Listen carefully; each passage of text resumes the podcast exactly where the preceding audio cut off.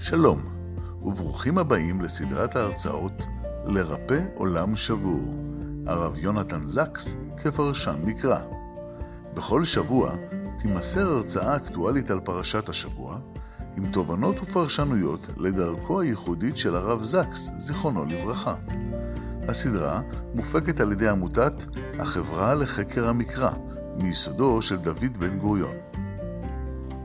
והשבוע, שיעור מספר 31 בריאת אדם בצלם אלוקים ומשמעותה מאת הרב יובל שרלו. אנו מאחלים לכם האזנה נעימה. שלום, ערב טוב לכולם ותודה על ההזדמנות הגדולה ללמוד ביחד.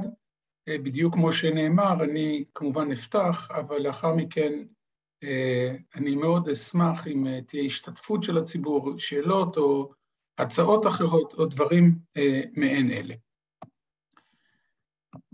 בברכה הרביעית שאנחנו מברכים כאשר אנחנו עורכים חופה או שבע ברכות, הברכה שאנחנו מברכים היא, כידוע, אשר יצר את האדם בצלמו, בצלם דמות תבניתו, והתקין לו ממנו בניין הדעת. הברכה הזאת היא מאוד מאתגרת, היא מאתגרת בשני היבטים, בטח בנושא שבו אנחנו עוסקים. האחד זה האתגר התיאולוגי ביחס לקדוש ברוך הוא. איך אומרים על הקדוש ברוך הוא בצלמו, בצלם דמות תבניתו? זאת שאלה תיאולוגית ידועה, עסק בה הרמב"ם, עסק בה בהקשרים רבים. מורנו ורבנו הרב ליכטנשטיין, זכר צדיק לברכה, היה, לא היה מעז לברך את הברכה הזאת בלשונה הזו, אלא אה, בנוסח גאונים, אשר יצר את האדם בצלמו, ובצלם דמות תבניתו התקין לו מדי בניין הדעת, כלומר בצלם דמות תבניתו של האדם. אבל זו סוגיה שאנחנו לא נעסוק בה הערב. הפן השני הוא, מה זה אומר עלינו, כבני אדם? מה זה מורה? מה, מה פירוש בכלל הביטוי צלם אלוהים? השאלה הזאת היא שאלה ענקית, ובזמנו אה, עסק בה בצורה מאוד מאוד מפורטת, אחד מגדולי תלמידי החכמים של תקופתנו, ושתענוג להקשיב לו, זה נמצא גם כמובן ברשת, אה, הרב סבטו, בצלם אלוהים, עשה את האדם, בסיס לתוכנית חינוכית יהודית, והרב סבטו בדבריו הביא כאן את ה... אני רק קורא אפילו את הראשי פרקים, את הפרשניות השונות שיש למינוח צלם אלוקים. השלטון ביצירה, ההשגה השכלית, הבחירה החופשית, כלומר שיש לאדם בחירה חופשית, החסד והנתינה, האיזון בין הכוחות הגשמיים לכוחות הרוחניים, כלומר הצעות שונות של פרשנות קדומה, שהרב סבתו תרגם אותה למשמעות חינוכית, לדברים שאנחנו צריכים לעשות. הביטוי כמובן צלם אלוקים קסם באופן מיוחד לרב זקס.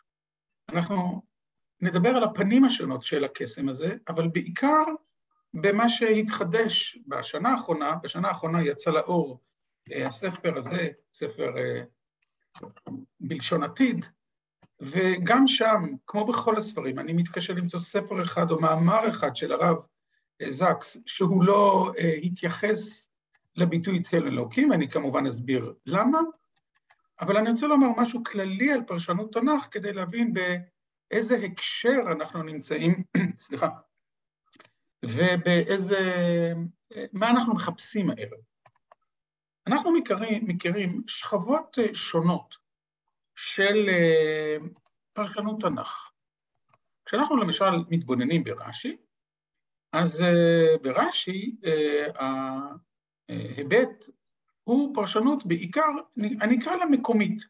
כלומר, בראש ובראשונה, רש"י צריך לפתוח בפנינו את, ה, את התורה. זו קרקע בתולית שאנחנו לא עד תום יודעים לקרוא אותה, ובשל העובדה הזאת אנחנו חייבים מישהו שיפתח לנו, שיאפשר לנו לקרוא אותה, לקרוא אותה. ורש"י הוא בעיקר פרשן מקומי של הפסוק עצמו. ובעקבותיו, בצורה כזו או אחרת, רמב"ן וכדומה, ואפילו אפשר להגיד את זה על האברבנאל. בשלב השני, כמובן בהקשרים יותר חדשים וביותר מתקדמים, אנחנו מוצאים ניסיון לפרש פרשיות. קומה מעל זה, זה ניסיון לפרש מהלכים. מי שמכיר, למשל, אנחנו מסיימים עכשיו 40 שנה לפטירתו של הרב ציודה, זכר צדיק לברכה. כל מוצאי שבת הוא היה נותן שיעור בפרשת השבוע, אני לא למדתי במרכז הרב, אבל כבחור בישיבה תיכונית הייתי שם לא פעם, ובדרך כלל השיח שלו היה על מהלכים. מהלכים לפי זוגות של פרשיות, בראשית נוח האוניברסלי, לך לך וירא אברהם אבינו, תולדות חיי שרה תולדות יצחק, ויצא וישלח יעקב וכן הלאה. כלומר, ניסיון לבנות לאור פרשיות השבוע. אני חושב שהרב זקס בנה קומה נוספת, שהיא מאוד מאוד חשובה בעיניי, ורק תשימו לב לספר שממנו היום אני רוצה ללמד. איך הוא נקרא? זה ספר חדש יחסית, בהוצאת מגיד, בלשון עתיד, חזון ליהודים וליהדות בתרבות הגלובלית. לאמור, לאן אנחנו לוקחים את מה שאנחנו לומדים?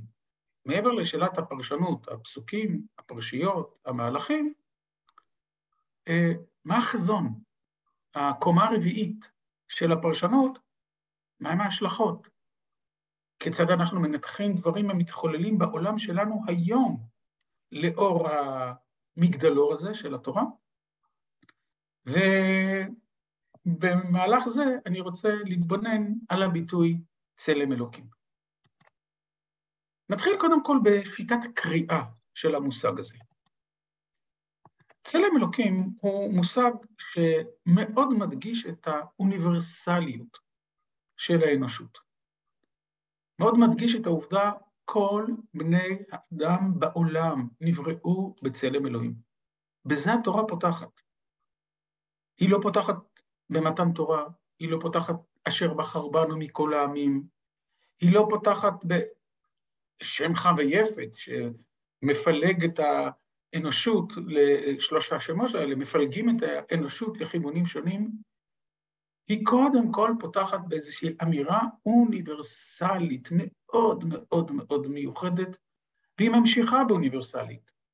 סיפור קין והבל, סיפור הדורות שמתפתחים, המבול, הוא כולו לא מתייחס לאיזשהו עם ספציפי, ייחודי, הוא אוניברסלי. אבל להפתעתנו הגדולה, התורה עוברת לפרטיקולריות מאוד מאוד מובהקת. זה מתחיל בשלב הראשון במגדל בבל, בעצם החלוקה לעמים, ובפרשת נוח אנחנו קוראים את רשימת 70 אומות העולם, ומתוך כך נבחרים אברהם ושרה והמשפחה ומשה רבנו ומתן תורה ועם ישראל. תפיסה מאוד שאתגרה את הרב זקס. מה הבשורה? מה, האם התורה היא הופכת מאיזושהי בשורה אוניברסלית לאומנות, לאומנות, לפרטיות, ושאר העולם לא מעניין אותנו במהלך של התורה? הקושי הולך וגבר בשל העובדה שהרב זקס טען שזה לא יהיה נכון לומר שהתורה מסיימת בהיבט האוניברס... הפרטיקולרי, שכן, יש לאחר מכן שוב יציאה אל המרחב. הידוע ביותר הוא חזון אחרית הימים של ישעיהו, אבל זה לא רק שם, שם זה מקום שאפשר לבטא את זה יותר מכל, אה, ולכן אה, הוא, הוא הידוע, או מאוחר יותר התייחס אליו גם מיכה הנביא. ולכן אי אפשר לומר שנתקענו בעולם האישי, בעולם הקבוצתי, והיה באחרית הימים, יהיה הרבה את אדוני נכון בראש הערים, ונישאו מגבעות ונהרו עליו עמים, והלכו גויים רבים, ואמרו, לכו ונעלה להר אדוני ואת אלוהי יעקב, ויורנו מדרכיו, ונלכה באורחותה, כי מציון תצא תורה דבר אדוני מירושלים. אז אם כן, זו קריאה שיש לנו מעמד לכולם, ומצד שני, נבואת מיכה היא באמת מורכבת, כי בהמשך הוא כותב, ככל העמים ילכו איש בשם אלוהיו, ואנחנו נלך בשם אדוני אלינו לעולם ועד. האם זה חלק מהחזון? האם זה עד החזון? אני לא אכנס לזה במסגרת הזאת, אלא רק באמירה שבסופו של דבר אנחנו חוזרים למסר אוניברסלי, אבל הוא, אבל נודה, או אבל נקרא באמת, המסר האוניברסלי היה כבר בימי אברהם אבינו. והוא אה, נאמר לאברהם אבינו בדיבור הראשון, ונברחו בך כל משפחות האדמה. אז קודם כל, איך לקרוא את התורה? מה התורה מלמדת בתנועות האלה, מאוניברסליות לפרטיקורליזם, לאוניברסליות? מה היא רוצה לומר בכלל על כל ההיבטים של המושג הזה? ולא פחות מכך, איך, איך זה מפענח לנו, את עצמנו, את הווייתנו, את uh, העולם שאנחנו נמצאים בתוכו. וכך uh, לימד uh, הרב זקס. הוא אמר שהוא הולך בעקבותיו של הנציב. וזה לשים לב למה שפעמים רבות אנחנו לא שמים לב אליו. דווקא אוניברסליזם הוא מסוכן. מי שכתב את זה לראשונה היה אה, מוולוז'ין, אה, שהרב זקס מצטט אותו, והוא אומר, אני הולך בדרכו. איפה הנציב כתב את זה? אחד הכלים הפרשניים אה, שהנציב משתמש בהם, זו הקביעה שאם התורה לא כותבת משהו, סימן שלא זה הנושא. למשל, כאשר קין מתנפל על הבל, כתוב כך, ויהי בהיותם בשדה, ויאמר קין אל הבל אחיו, ויקום קין אל הבל אחיו ויהרגהו. מה הוא אמר? לא רלוונטי. הפרשה לא עוסקת בזה, אלא היא עוסקת במעבר מאילמות לאלימות. כיוון שלא היה שיח או על מה שזה לא יהיה, זה נהפך להיות רצח. דבר כותב הנציב בתחילת, אה, בהקשר שלנו, בתחילת פרשת מגדל בבל. כאשר אנחנו קוראים את פרשת מגדל בבל, אנחנו רואים, ויהי כל הארץ, שפה אחת ודברים אחדים. אבל מה הם אמרו בשפה האחת הזאת? מה היו הדברים האחדים האלה? אומר הנציב, זה לא רלוונטי. התורה מזהירה פה מפני שפה אחת ודברים אחדים. זה לכשלעצמו משהו איום ונורא. הוא מסוכן מאוד. כי במקום שיש שפה אחת ודברים אחדים, בדרך כלל יש ניסיון לשטח, יש ניסיון לנצל, יש ניסיון לקבוע מהי השפה האחת שכולם חייבים לדבר בה, ויש בה בעצם אה, מחיקה של הפרט, של הייחודי, של השונה, של הזר. וכך קרא הרב זקס את הפרשה הזאת. אוניברסליות היא מסוכנת מאוד. מגדל בבל הוא מסוכן. לאחר מכן, מצרים מסוכנת. הניסיון ליישר את כולם תחת התפיסה המצרית ולראות את ה... במקרה שלנו את עם ישראל, בתור סכנה. ונלחם בנו ועלה מן הארץ, וכך בעצם כל אימפריה. כל אימפריה מבקשת להיות אוניברסיטה. האמת היא שאנחנו מכירים את זה מימינו אנו. פעמים רבות, תקשיבו טוב למי שהוא בעד אחדות. אחדות נשמעת מאוד טובה ומאוד מיוחדת ומאוד... אה, זו מילה נפלאה. אבל בדרך כלל, אלה שקוראים לאחדות, יש להם רק תנאי קטן אחד. והתנאי הקטן הזה שיש להם הוא שהאחדות תהיה סביבם, שהיא תתאים להם. ואם לא, אז תשימו לב כמה גורמים שקוראים להם אחדות, הם הופכים להיות גדולי המפלגים. די לנו לנסוע במפת הארץ, אה, אשדות יעקב, עין חרוד וכדומה, רק כדוגמה, אני לא כמובן עוסק בהם, כדי לראות מה משמעותה של המילה אחדות. ולכן התורה מדגישה את העובדה ששני המסעות הגדולים של התורה, הן של אברהם והן של משה, היו הפוכים למסעות המקובלים. בדרך כלל הגירה, אנחנו רואים את זה היום גם כן בצורה חזרה, חזקה מאוד, היא מהפריפריה למרכז. מהמקומות המוחלשים לעוצמות. גם אברהם וגם משה הוליכו מהלך, אברהם אישי, משה לאומי, כמובן בצו השם, ממרכזי הכוח והכובד, אם זה במסופוטמיה של אז ואם זה מצרים, למקום פרטי, למקום שלנו. ועל ידי כך הם נלחמו לא בחשיבות הגדולה של האוניברסליות, אלא בסכנות שלהם. אותו הדבר כותב הרב זקס גם ביחס למושג צלם אלוהים לכשלעצמו. צלם אלוהים זה מושג שראינו אותה בדברים המופלאים האלה של הרב סבטו, איזה דברים באמת צלם אלוהים עשוי להצמיח, ומה יש בו. הוא עשוי להצמיח את השלטון, את היצירה, את ההשגה השכלית, את הבחירה החופשית, את החסד, את הנתינה, אבל הם מסוכנים מאין כמותם. כי צלם אלוהים עלול, חס וחלילה, להצמיח את ההלהה העצמית, חז"ל אומרים את זה על המן, שהיה צלם אה, על צווארו, אה, ואת הסכנות האינסופיות שנובעות מתפיסה שחצנית, עוצמתית, כובשת, של האדם את עצמו בגלל שהוא צלם אלוהים. לפיכך לימדה אותנו התורה שאדם נברא יחידי.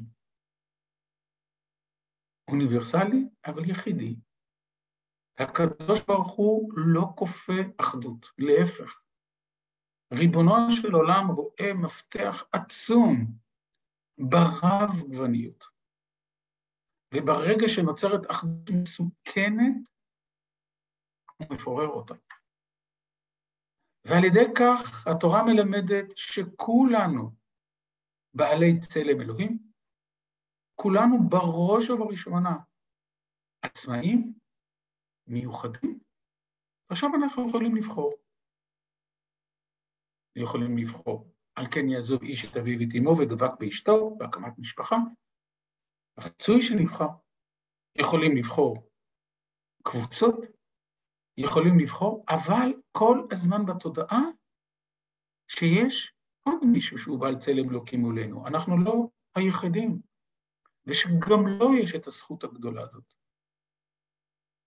ולדעת הרב זקס, כל הפתיחה של התורה זה מאבק בטוטליטריות, בפונדמנטליזם, אימפריאליזם, בפשיזם. התורה נלחמת בכך שהיא מספרת סיפור כזה על הבריאה. אדם נברא יחידי, כל אדם. אדם נברא בצלם אלוהים, כל אדם. אדם צריך לבחור בטוב ולמאוס ברע, כל אדם, וחווה, וקין, והבל, ואנוש, ותרח, ומי שזה לא יהיה, ושלכל אה, אדם יש מקום, ועכשיו אפשר להתחיל להתאגד מרצון, מבחירה, ובלבד שאין בדברים שלילה של מישהו מבחוץ. עוד השלכה מעניינת, שבאמת אה, אני על צלם אלוקים חושב כמובן הרבה מאוד שנים, כתבתי ספר שנקרא בצלמו, וכל פעם שאתה קורא את הרב זקס אתה מגלה היבטים שלא חשבת עליהם בכלל. עוד השלכה מרתקת היא הטענה של הרב זקס שדווקא התפיסה הזאת, שבה יש אוניברסליזם, שמתחלק לעמים שונים, אבל שכולם ינקו מצלם אלוהים, הוא מאבק בתפיסה הכנסייתית, לאו דווקא בכנסייה, אבל בתפיסה שאומרת, אם אתם מכירים את העיקרון הנוצרי הקתולי, שאין גאולה מחוץ לכנסייה. יש רק דרך אחת להגיע אל האלוהים. וכיוון שאין גאולה מחוץ לכנסייה, הגאולה עוברת רק אם תהיה קתולי. ואילו התורה, טוען הרב זקס, מתארת בדיוק להפך. הפוך. לכולם יש דרך אל האלוהים. כל אחד לפי דרכו. אפילו התורה דיברה על אבימלך, שמדבר עם ריבונו של עולם, על מלכי צדק, שמדבר עם ריבונו של עולם, על לבן, שהקדוש ברוך הוא מתגלה אליו, אפילו פרעה. כלומר, אה, בעצם אנחנו אה, מכירים פה מצבים והסתכלויות שונות לעולם שבו אה, מתקיימת האמונה.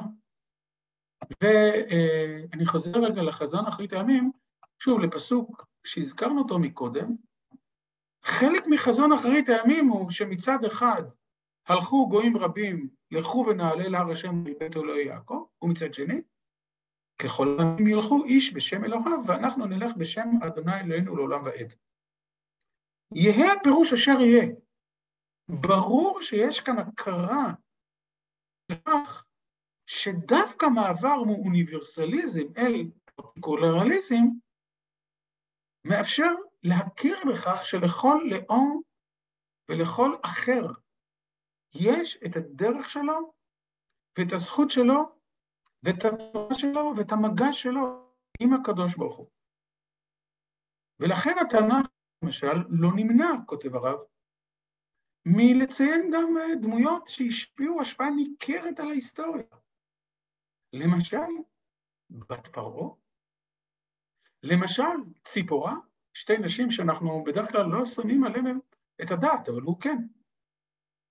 למשל, מאותה תקופה, לפחות לפי חז"ל, איוב, אם אנחנו, שהרי לפי פשוטו של איוב, נראה שהוא מאותה תקופה.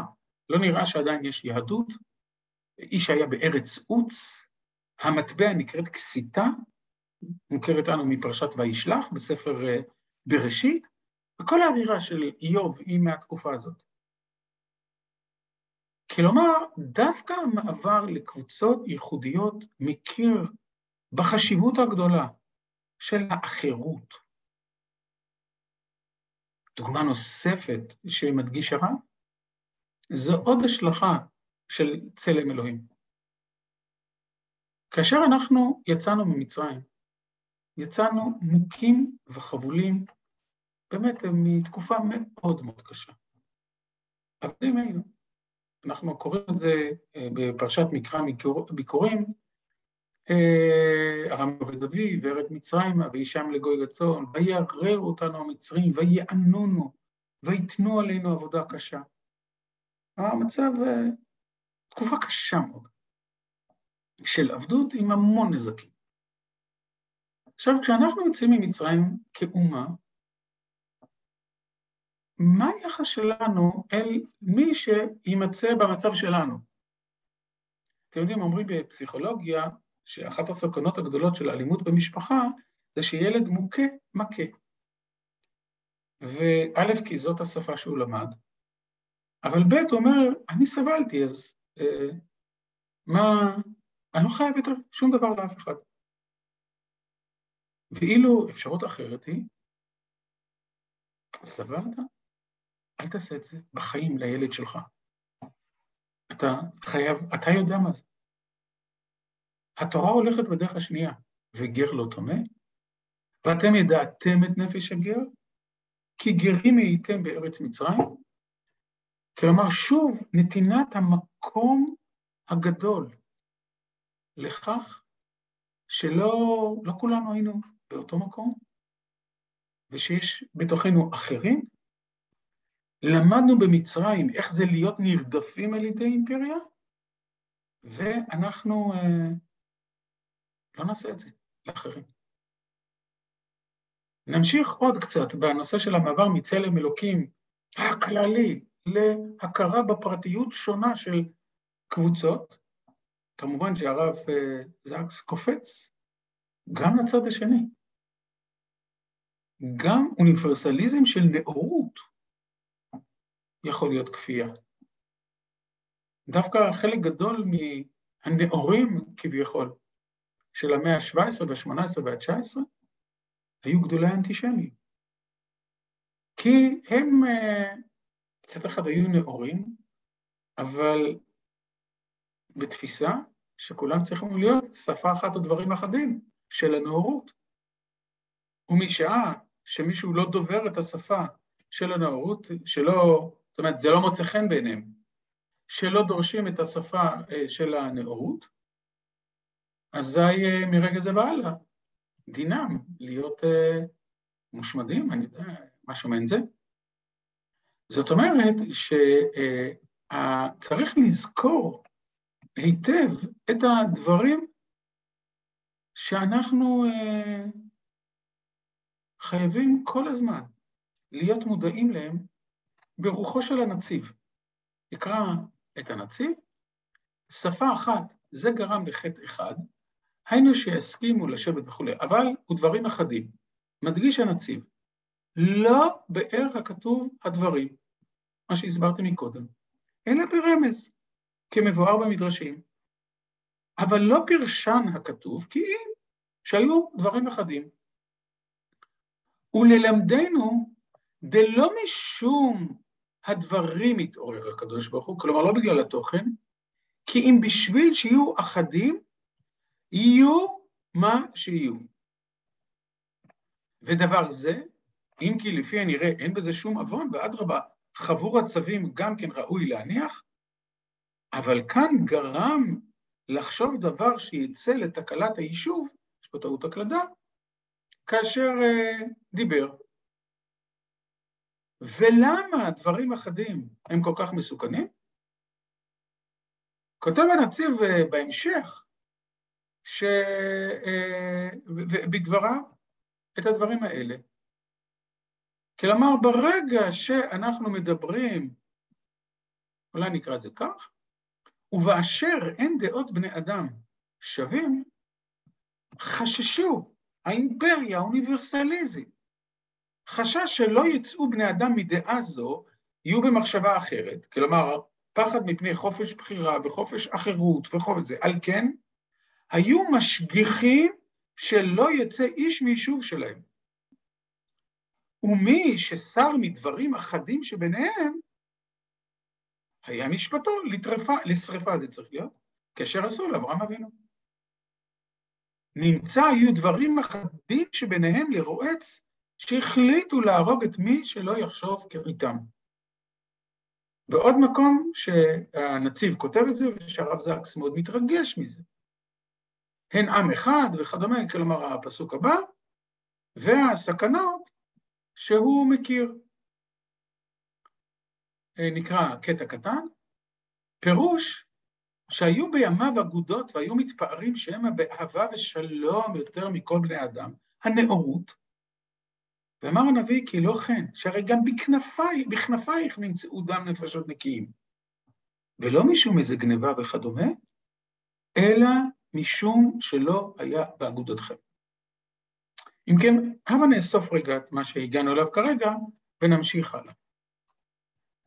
מה שבעצם אומר הרב הוא כך, הקדוש ברוך הוא כותב בתורתו מהלך. הוא כותב מהלך שמתחיל אכן בכך שכולנו בצלם אלוקים, נבראנו כיחידים, ואנחנו מקימים בלגיטימיות מוחלטת, ברצון חופשי מוחלט, בדרך זה כל מיני התקבצויות, התאגדויות, זה טבעו של עולם, וזה גם הנציב רמז על זה, במובן הזה פרו ורבו, את הארץ, בגוונים ובצורות שונות לחלוטין. אבל בני אדם עשויים להפוך את התפיסה הזאת לסכנות הגדולות ביותר שקיימות, של התאגדות של כוחות מאוד חזקים, וכוחות חזקים מתחילים לרמוס את האחרים. קו השבר, כותב הרב זקס, זה מגדל בבל. כי במגדל בבל אנחנו מכירים את הרמיסה, שוב, לאור דברי הנציב, הוא מפנה אליו, של שפה אחת ודברים אחדים. ולכן הקדוש ברוך הוא מנפץ את הסכנה הגדולה של האוניברסליזם ועובר לפרטיקולריות. והוא עובר לעמים קטנים שנפגעו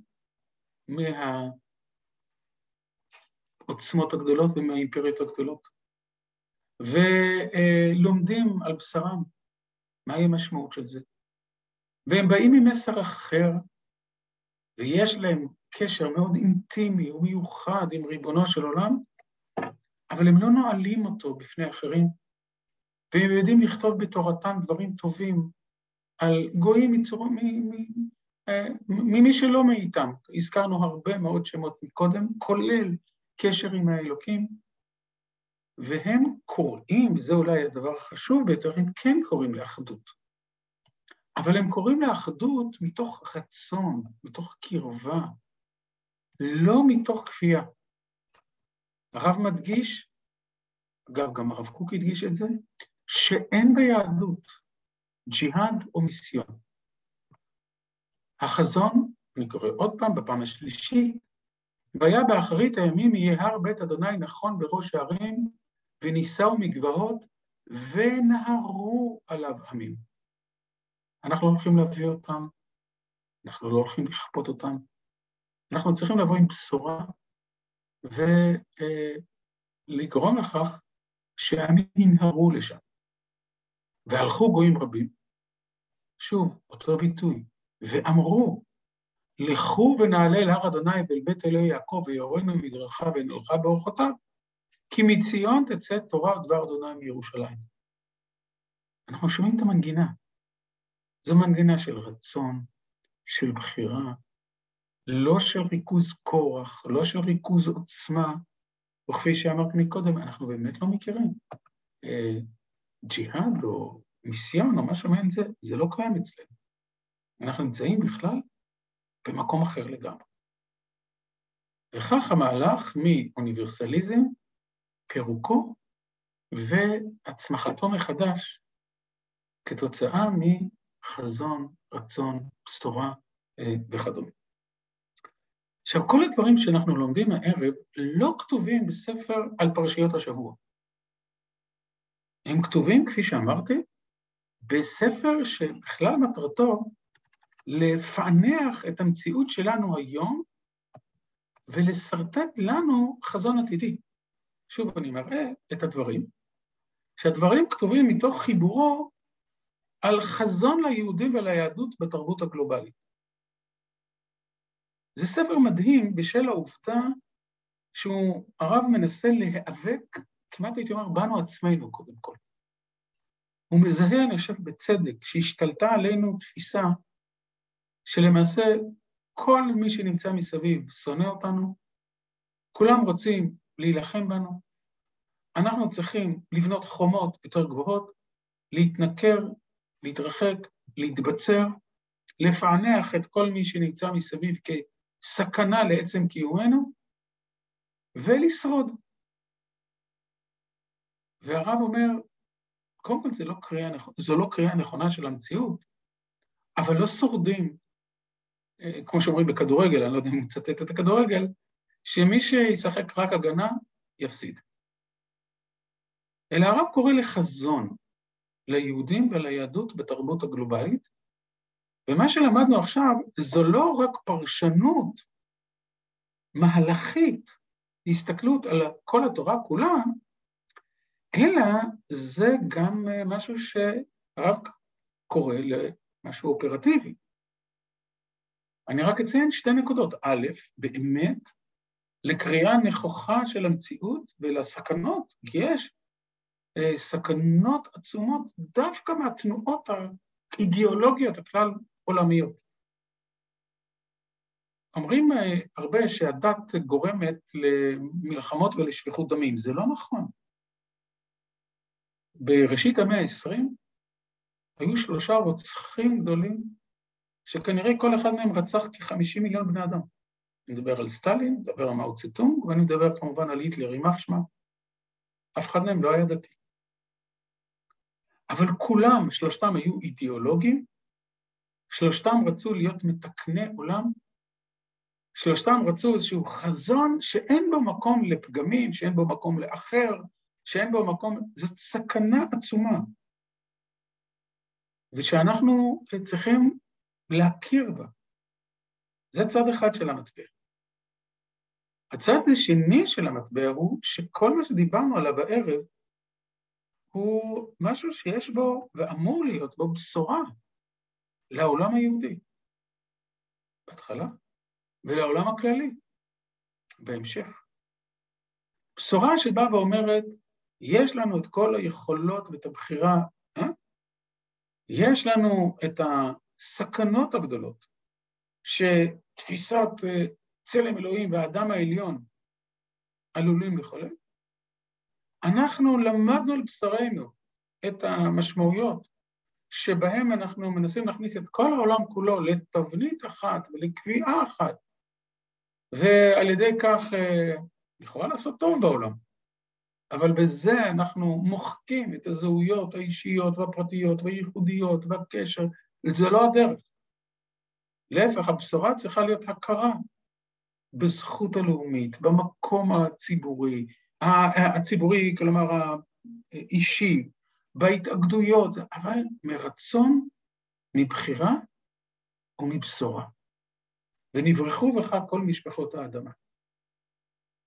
וכך הפרשנות של המושג צלם אלוהים לא נותרת רק בפרשנות פרק א' של ספר בראשית, אלא היא מתפתחת. לאן הדברים הולכים, ומהי למעשה המשמעות המעשית של המושגים האלה. לא רבים מהעולם הרבני יש להם שיג ושיח עם העולם הרחב. בטח שלא בארץ. באותה תקופה נפטרו אה, שני, אה, שתי הדמויות, אני חושב היהודיות, שדיברו עם העולם כולו. אני מתכוון לרב זק, זכר צדיק לברכה, ולרב שטיינזץ, זכר צדיק לברכה. ושהיה להם משהו לומר לעולם על דמות האדם, על הסכנות שאורבות, על התייחסויות אה, לשאלות אה, ענקיות, כמו קיימות, כמו הגירה, כמו גנטיקה, כמו באמת עניינים שהם חובקי עולם, אבל ההתייחסות שלהם ינקה מהפרשנות ומההסתכלות ומההתבוננות הזאת של התורה. והפרשנות שלהם התאפיינה בעוד אה, משהו מאוד משמעותי, וזה בחיפוש, בחזון, ב...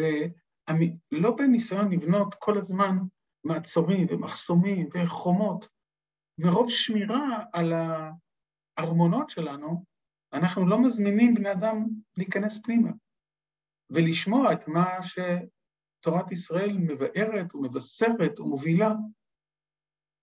אבל משעה שאנחנו לומדים משנה כזאת, שקוראת ושואלת את עצמה גם את הפיאור המקומי של המושג צלם אלוהים, גם את הפרשייה, גם את המהלך, אבל גם את, עכשיו תקרא את המציאות של המאה ה-20, של המאה ה-21, דרך הפרשיות האלה, ותכיר ותנתח גם את הסכנות וגם את הבשורות, ותלמד את האתיקה ההתנהגותית של היחס ואת המקום שיש לתפיסות אחרות ולמקומות אחרים, ולא איזשהו ניסיון להכניס את כולם לאותו שטנץ ולאותו מקום, ולא איזושהי תפיסה מהפכנית, אידיאולוגית, שתתקן עולם, כי רוב, אולי כמעט כל מתקני העולם בהיסטוריה, שביקשו לעשות משהו דרמטי, הביאו אסון ורצח, ולא תיקון עולם, ככה לא מתקנים עולם.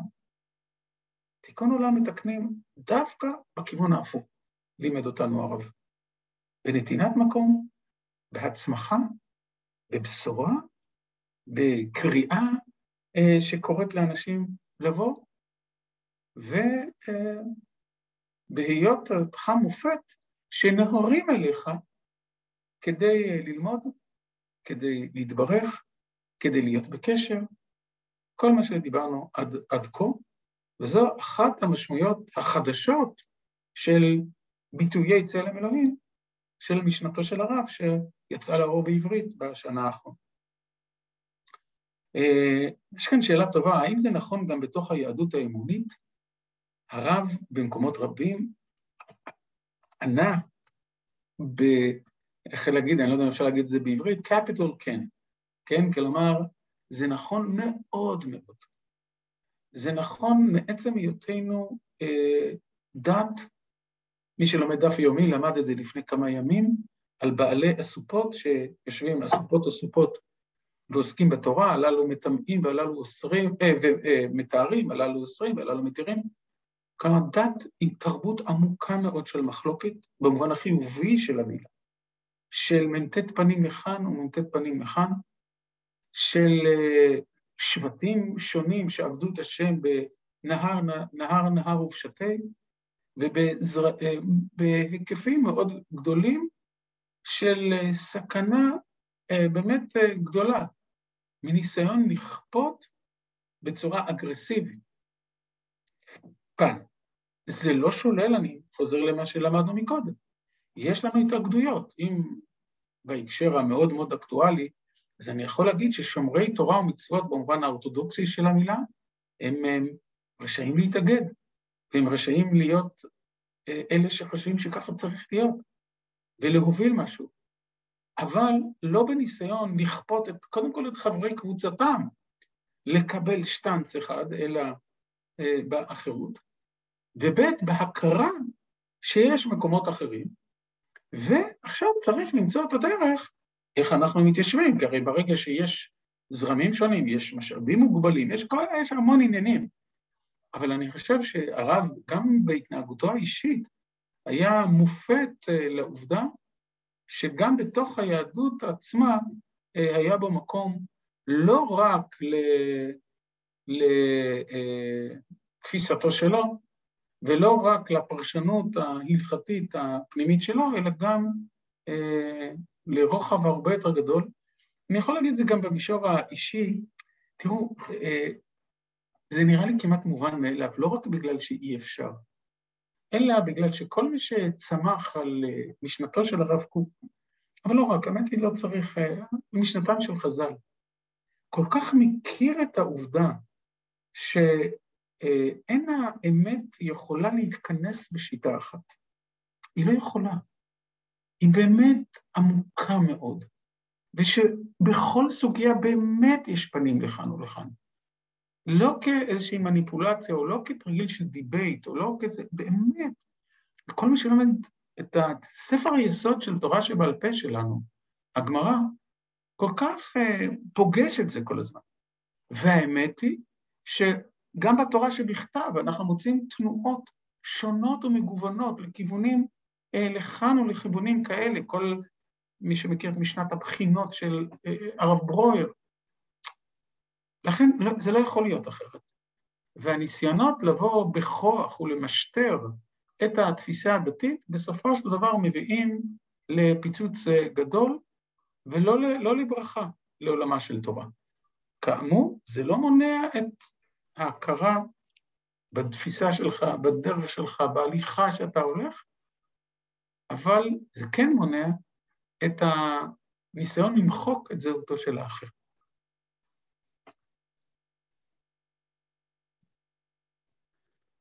Uh, אני לא בטוח שהבנתי עד הסוף את השאלה. Uh, אז אולי, אולי מישהו ששאל על ה-cancel ועל ה-culture, אה, אולי יפתח מצלמה מתי ונשמע.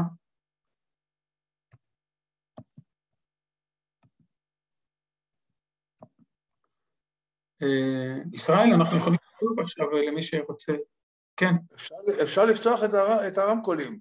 כן, מתי. תפתח את כל הרמקולים. אוקיי, זה פתוח. אני חושב... מי שלא מדבר, שיעשה על מיעוט באופן אישי. כן, אמ, אה, שמי מתי מונהייד, אני אמ, שואל בקשר למה שקורה היום בארצות הברית במיוחד, אבל זה גם מרגישים את זה כאן, אם אתה מוזמן אה, לתת הרצאה והקהל הפרוגרסיבי שם לב שאתה לא בדיוק בדעה שלהם ברגע האחרון הם מבטלים את ההרצאות. דוגמה, אלן דרשוויץ מדבר על זה לא מעט, שהוא הוזמן כבר לאוניברסיטאות, מקום שלכאורה צריך להיות המקום הפתוח לשיחה, וברגע האחרון הם מבטלים אותו. אז זה צלם אלוקים שלא נותנים לצלם האחר לדבר. אני עוד פעם חוזר על הדברים שהרב עצמו כתב. כן.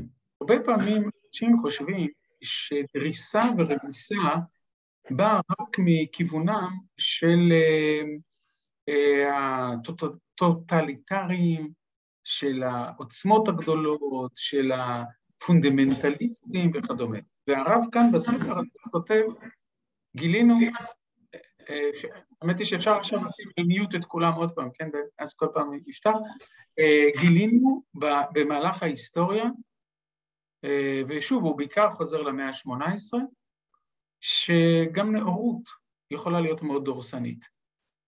גם ליברליזם, כמה זה נשמע סתירה פנימית, עלול להיות מאוד מאוד אה, כוחני. אני רואה שאמנון שפירא כאן, אה, אמנון אה, כתב ספר שלם שאני, על האנרכיזם שמובנה בתוך, ה, בתוך העולם היהודי. יש, יש משהו מאוד מאוד חשוב בצמצום כוח של מי שזה לא יהיה. המקום הכי בולט שהתורה מבליטה את זה, זה בפרשת המלך, ופעמיים היא מבליטה את זה. פעם ראשונה היא כותבת, לא ירבה לו סוסים, לא ירבה לו כסף וזהב, לא ירבה לו נשים. כלומר, גם המלך, שאני אקרא את זה בנוסח הרמב"ם, שהוא מצווה, שהוא חיובי, ש, שאנחנו מעוניינים בקיומו, אבל שלא ירבה. אבל יותר מזה, התורה אה, כותבת ב, בתוך עולמה של, אה, את המלך עצמו, בתוך פרשיות נביא, ושופט וכהן, כלומר מקבילי, אה, מקבילי כוח. והאם אתה, אם אתה בא ואומר, כן, גם אנשים שהם לכאורה פתוחים, הם כופים את פתיחותם, כן, על אחרים וכדומה, בוודאי. עכשיו, זאת סוגיה לא, לא פשוטה, אם אני מחפש נניח סוגיה אקטואלית מאוד, דווקא שהיא יותר בפינה, אה, אבל היא, היא נידונת עכשיו במלוא העוצמה זה שאלת, אה, נניח, האם לאפשר אה, לימודים מופרדים בעולם האקדמי, מופרדים גברים ונשים. עכשיו, זאת שאלה טובה. יש לה צדדים רבים, יש לה צדדים מגוונים, ואני לא כרגע מביע דעה בעד או נגד. אני מביע, אבל כן, דעה, לאור מה שלמדתי הערב, דעה נגד מאלה שלא מכירים בכך שיכולה להיות דעה שמנוגדת להם. עכשיו, יכול להיות שאפשר, שצריך להחליט. יכול להיות שזה באמת רע, יכול להיות נניח שלימודים נפרדים פוגעים מאוד במרצות, כי המרצים יכולים להרצות גם לגברים וגם לנשים, ומרצות לא יכולות להרצות בפני הגברים. אז יכול להיות, אני, אני לא אה, רוצה להדגיש, אני לא מביע כרגע עמדה ביחס לסוגיה עצמה, אבל ברגע שהדיון מתנהל כאילו צד אחד מבטא את הנאורות ואת הנכונות ואת הדרך הראויה ללכת, והצד השני הוא אין לו מקום, והוא חשוך, והוא uh, פסול, והוא לא, לא פקטור שצריך לקחת אותו בחשבון, שם אנחנו מוצאים את הבעיה, וזה מה שהרב זקס באמת כל ימיו, לא רק בקטע שלמדנו הערב, כל ימיו כל כך הרגיל אותנו uh, לחשוב ולהכיר בכך שזה א', לא נכון, כי זה פגיעה בזכויות, נקרא לזה הצד המיעוט, אבל זה לא רק לא, זה לא רק חסד עם הצד השני, אלא גם זה הפסד שלך. כי אם אתה נעול בתוך בועה של עצמך ואתה רק רואה את התפיסות של עצמך, מה יפתח אותך? מה יקרה אותך אחרת? מה יוציא אותך מהבועה? דווקא העובדה שאתה נפגש ומעריך תפיסות אחרות ומנוגדות ונותן להן מקום, זה המקום שגם אתה תתפתח ממנו. כמו שחז"ל אמרו, שמתחככים, סכין שמתחככת בערך חברתה, כן? כלומר, זה, זאת הנקודה המרכזית. אני חושב שהיסטוריונים טוענים, אני, זה לא תחום המומחיות שלי, שחברות שהיו עשויות מאור אחד ולא נפתחו לעולם אחר ולמקומות אחרים, הם התנוונו. ודווקא המקומות שבהם אתה נפתח ואתה שומע ואתה, זה, ואתה חולק ואתה נאבק ואתה זה, לא שאתה אומר, גם הרבנית צודקת וגם זה צודק וכולם צודקים וכדומה, אבל שעולמך מועשר כתוצאה מהעובדה הזאת, זה גם אינטרס שלך לא להיות אימפריאליסט. אפשר להעיר משהו? בבקשה. אה, תודה לרב שרלו, ואני מאוד גם נהנה מהרב זקס, ואני מצטט אותו הרבה. נדמה לי שנפלה פה אי הבנה בין אוניברסליזם וקוסמופוליטיות. לא, אין לפניי כרגע בדיוק uh, הנציב. תורת ישראל ללא ספק מכירה באוניברסליות ונברחו בך כל משפחות האדמה זו דוגמה אחת. אדרבה היא יצרה מודל בין לאומיות ואוניברסליות, אבל היא שוללת את הקוסמופוליטיות, כי קוסמופוליטיות של מגדל בבל היא מחיקת זהויות כמו היום. ולזה אתה, ולא יכול להיות, אני מתקשה להאמין שהרב זק שולל את הלאומיות מפני שהתורה מצדיקה אותה. להפך, להפך, הרב זקס לא רק שהוא לא שולל את הלאומיות, וגם לא אמרנו את זה הרי, הוא מאוד מאוד תומך בה. הוא אומר שהתורה עברה מתפיסה, הרי זה מה שאמרנו בתחילת הערב. התורה עברה מתפיסה של א', פירוקה למגדל, במגדל בבל, וב', למקום המיוחד הלאומי של אברהם ושרה ומשה והמהלך הזה שהזכרתי מקודם, מהעוצמות הגדולות אל מהמקומות האישיים והפריפריאליים לצורך העניין מבחינה זו. חזונה הוא אבל שאותם מקומות ואותה הכרה בלאומיות ובמשפחתיות ובמקום המיוחד הזה לא תהפך בעצמה לצמצום ולסגירות, אלא למפגש ולהתאחדות מתוך בחירה. לא מתוך, ואת המילה הזאת הוא כותב כמה וכמה וכמה פעמים. אז לכן מה שחידדת הוא מאוד נכון, מאוד מאוד נכון. כלומר, לא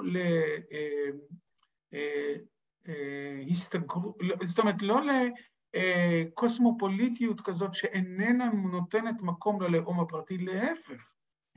כל התורה ממגדל בבל הלכה לכיוון הפרטי, אבל יש לה גם חזון שבסופו של דבר תהיה בו בשורה לאנושות מתוך, ה, מתוך הייחודיות של ההתקדמות שלנו.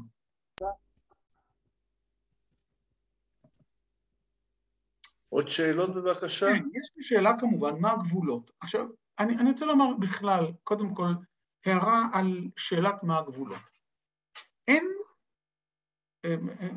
הצגת אותי כעוסק באתיקה, ואני יכול לומר, להניח במובן של, אתיק, של אתיקה, וזה נכון ביחס לכל דבר, אין משהו שהוא נכון ללא גבול. אין מושג כזה, אין עיקרון שאתי כלשהו שהוא נכון ללא גבול. אני אומר את זה גם בתוך התורה עצמה, אין מצווה בתורה שהיא תמיד נכונה, או איסור שהוא תמיד נכון. תמיד, חוץ מכמובן שתי הדיברות הראשונות, מקור הסמכות, אנוכי ולא יהיה. ולכן תמיד תשאל שאלת הגבולות, בכל תחום, בכל הקשר, בכל דבר. אבל לפני שאני עונה על שאלת איפה הגבול, אני רוצה להגיד משהו על השאלה, כפי שאמרתי. אסור לנו לתת לשאלת איפה הגבולות לשתק אותם. פעמים רבות אנחנו רצים לשאלת איפה הגבול, וכיוון שאני לא מצליח למתוח בדיוק את הגבול, אז נוטשים את זה לחלוטין. אני אתן דוגמה מאוד ידועה בתוך הציבור שלנו, אנחנו מדברים נניח על עמדה מוסרית. אבל האם העמדה המוסרית הזאת תהיה נניח ללא גבול, וגם אם התורה תצווה ככה, אתה... והרבה פעמים השאלה הזאת מנתקת ומשביתה אותנו. והטענה שאני טוען היא שלפני שאנחנו רוצים לנסח את הגבול, יש לנו מספיק מה לעשות במרכז. וכיוון שיש לנו מספיק מה לעשות במרכז, בואו קודם כל נעבוד במרכז. אינטלקטואלית הגבול מאוד מעניין, לא רק זה, הוא כמובן משפיע על אומץ הלב שלנו לעבוד במרכז, כי הרבה פעמים אנחנו פוחדים שאם לא נדע איפה הגבול, אז אנחנו אה, כבר במרכז חצינו את הגבול, אבל אני מציע לא לתת לשאלה איפה הגבול לשתק אותנו. זאת הערה ראשונה. עכשיו, באמת הגיע הצורך לבוא ולומר שכאשר אנחנו מדברים על גבולות, אה, אז ברור גבול אחד שציינתי מקודם, הוא כאשר הצד השני הוא לא מבקש לחיות לצדך, אלא הוא מבקש להשבית אותך, הוא מבקש לעשות לך מה ששנוא עליך, לעשות, לעשות לך, כן? או מה שאתה נמנעת מלעשות לו, הוא מבקש לעשות לך, אז כאן בוודאי יש אה, להיקהל ולעמוד על נפשם, כן? כי אחרת אה, אין אה, זכות קיום. או כאשר הוא פוגע, צד אחר, בשאלות הזהות העמוקות ביותר שלך, או כאשר, הזכרתי את זה גם כן בשיעור, יש משאבים מוגבלים, והמאבק הוא על משאב מוגבל, יש מאבקים בין תנועות. וזה לא שאנחנו יכולים לומר בצורה נאיבית, כן, תמיד האחר, ופה ושם וכדומה. אבל ההבדל הוא בתפיסה הזאת, שנקודת המוצא היא שיש מקום לאחר, שיש רצון בקיומו, שיש לו את הנתיב שלו, ועכשיו יש יוצאים מן הכלל שבהם אני צריך להיאבק בו, או אני צריך למתוח את הגבול, ולא להפך. לא נקודת מוצא היא שאני ואפסי עוד, אבל נעבך, אין לי ברירה, אלא אה, נדפקתי ואני צריך להתייחס למישהו אחר. וברגע שנקודת המוצא היא כפי שתיארתי אותה, שיש מקום, אז בוודאי שיהיו מאבקים, אבל כל הגישה האחרת, וכמובן הגבולות הם הרבה הרבה הרבה יותר רחוקים מאשר התפיסה ההפוכה שבאה ואומרת, אני מייצג את הקו, את האמת, את השלמות בהתגלמותה, ואני במצוקה, כי אני צריך גם להתחשב בך. זה עולם אחר.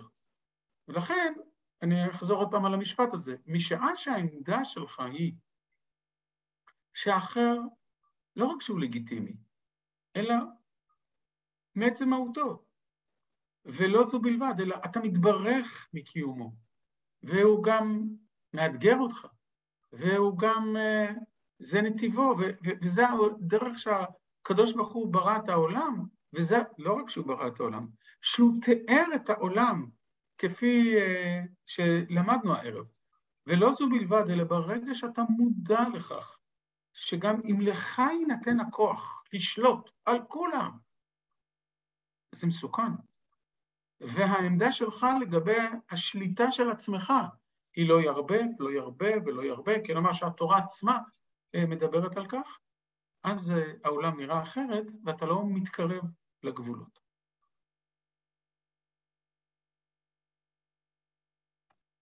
ישראל, אנחנו למדנו?